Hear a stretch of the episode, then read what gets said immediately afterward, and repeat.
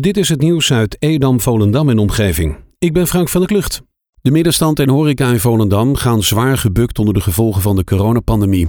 Door maanden van restricties en zelfs complete sluiting staat het water aan de lippen.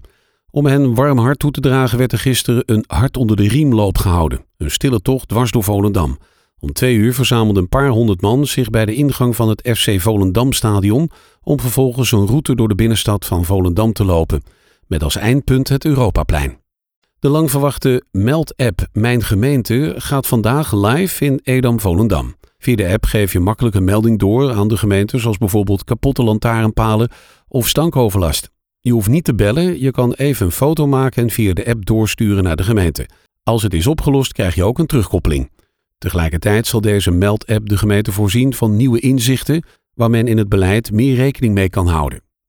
Het was vrijdag een spannende avond in de knockouts bij de Voice of Holland voor Dani van Veldhoven uit Purmerend. Hij wordt sinds zijn auditie weliswaar getipt als potentieel winnaar, maar het was toch flink spannend. Dani moest als eerste optreden in team Anouk. Weliswaar twijfelde Anouk een aantal keren wie ze naar huis zou sturen en zag je de spanning op het gezicht van Dani, maar uiteindelijk bleef de stoel van hem. Hiermee is hij door naar de liveshows. Het gemeentebestuur van Edam-Volendam heeft een bedrag van €1.050 toegezegd ten behoeve van het Holocaust-namenmonument naar een ontwerp van Daniel Liebeskind dat een plek gaat krijgen aan de Weesperstraat in Amsterdam. Het is de planning dat het monument dit jaar gereed komt en wordt onthuld. 102.000 Joodse slachtoffers en 220 Sinti en Roma met hun geboortedatum en leeftijd bij overlijden zullen vermeld worden, waaronder de Joodse inwoners van Edam. Sinds deze week vallen de stempassen voor de Tweede Kamerverkiezing op de mat en daar staat bij flink wat inwoners van Purmerend een fout in. Zo staat er op de stempas een bureau vermeld dat zeker niet de dichtstbijzijnde locatie is. Bij sommige inwoners zit er 10 kilometer tussen, zo schrijft een inwoner van de stad op Facebook. De gemeente Purmerend laat weten dat alle inwoners van Purmerend mogen stemmen in ieder stemlokaal in de stad. Je bent dus niet verplicht om te stemmen in het bureau dat op de stempas vermeld staat. In de nieuw opgeleverde trainerskamer in het Krasstadion hangt vanaf nu een levensgroot tactiekbord aan de muur. Het bord is geschonken door Cruijff. Verschillende ruimtes in het Krasstadion zijn de afgelopen tijd voorzien van een facelift. De Tactic Wand draagt daar zeker aan bij. Quinten Warner uit Purmerend heeft van de maker van Deen knoflooksaus een jaar lang zijn eigen knoflooksaus gekregen. De 25-jarige knoflookliefhebber begon vorige week een petitie nadat hij hoorde van de overname van Deens supermarkt.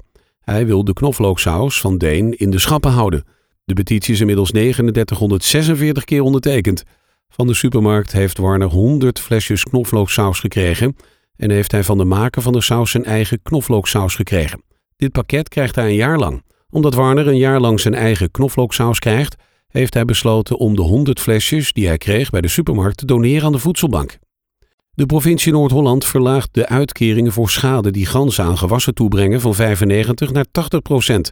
De wijziging gaat vanaf 1 mei in.